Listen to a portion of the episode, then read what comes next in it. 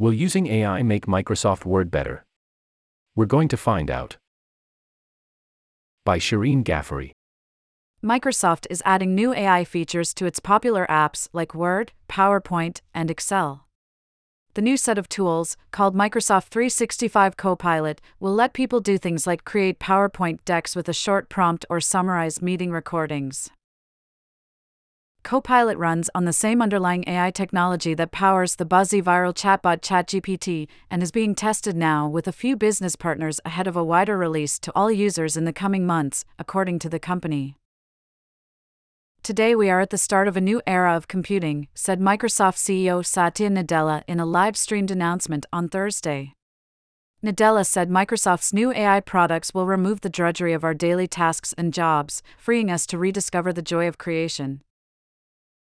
While ChatGPT captured the world's attention in recent months, Microsoft's move stands to make this exciting and controversial technology even more mainstream. By integrating it into Office 365, Microsoft will put generative AI tools in front of its more than 1 billion users, potentially reshaping how wide swaths of the global workforce communicate with each other. Google, which is fiercely competing with Microsoft on bringing AI to the masses, announced a similar integration of AI productivity tools into its Workspace suite of apps, including Gmail and Google Docs. While the new tools are full of potential to save people time by streamlining mundane tasks, everything from summarizing meeting notes to crunching numbers in spreadsheets, AI technology is also filled with shortcomings. At the very least, it will take a lot of practice and human oversight to use this new generation of AI powered software well. Microsoft executives acknowledged the limits of their new Copilot tools in Thursday's demo. Sometimes Copilot will get it right, said Microsoft Corporate Vice President of Modern Work and Business Applications, Jared Spataro. Other times it will be usefully wrong. In a 40 minute demo, Microsoft shared more details about its new Copilot tools. It showcased how the software will let people use natural language, combined with information it already has about you, files, emails, spreadsheets, to improve how its apps work for you. During the demo, Microsoft showed off some genuinely impressive examples of this there's a feature that can figure out the main topics of a meeting from a recording or transcript, and another that creates attractive PowerPoint presentations based on simple prompts.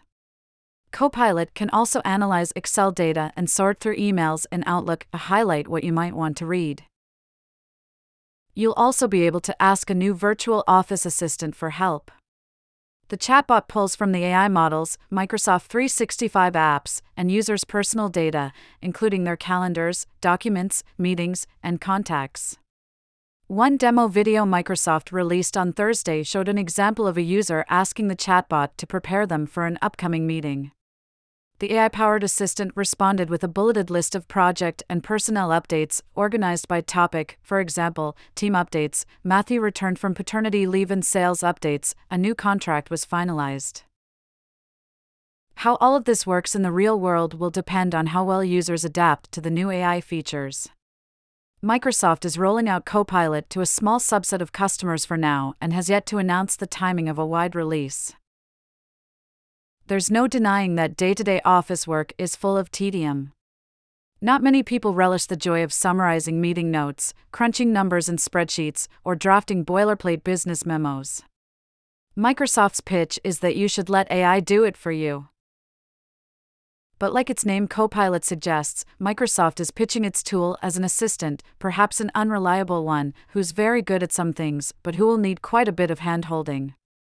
Like using ChatGPT to write cover letters, enlisting Copilot to take over aspects of office work will likely require lots of guidance, edits, and oversight. The new tool can pull information from your existing files, so it's not flying blind, but it's still important to read over and fact check what Copilot writes. In other words, using Copilot will become a skill you have to learn. It's not dissimilar to how you had to learn how to use Excel or Word or PowerPoint. Rather than needing to look up Excel formulas or having a good eye for design, asking Copilot to do these things will require you to learn how to talk to Copilot in a certain way, understanding the correct language for prompts as well as the system's limitations. That will presumably be easier than acing PowerPoint, but just how much easier remains to be seen. Interestingly, the necessity for something like Copilot also shows some of the shortcomings of Microsoft's existing tools.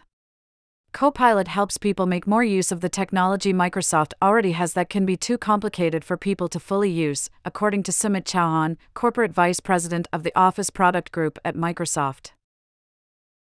The average person uses less than 10% of what PowerPoint can do, Chauhan said during Thursday's presentation.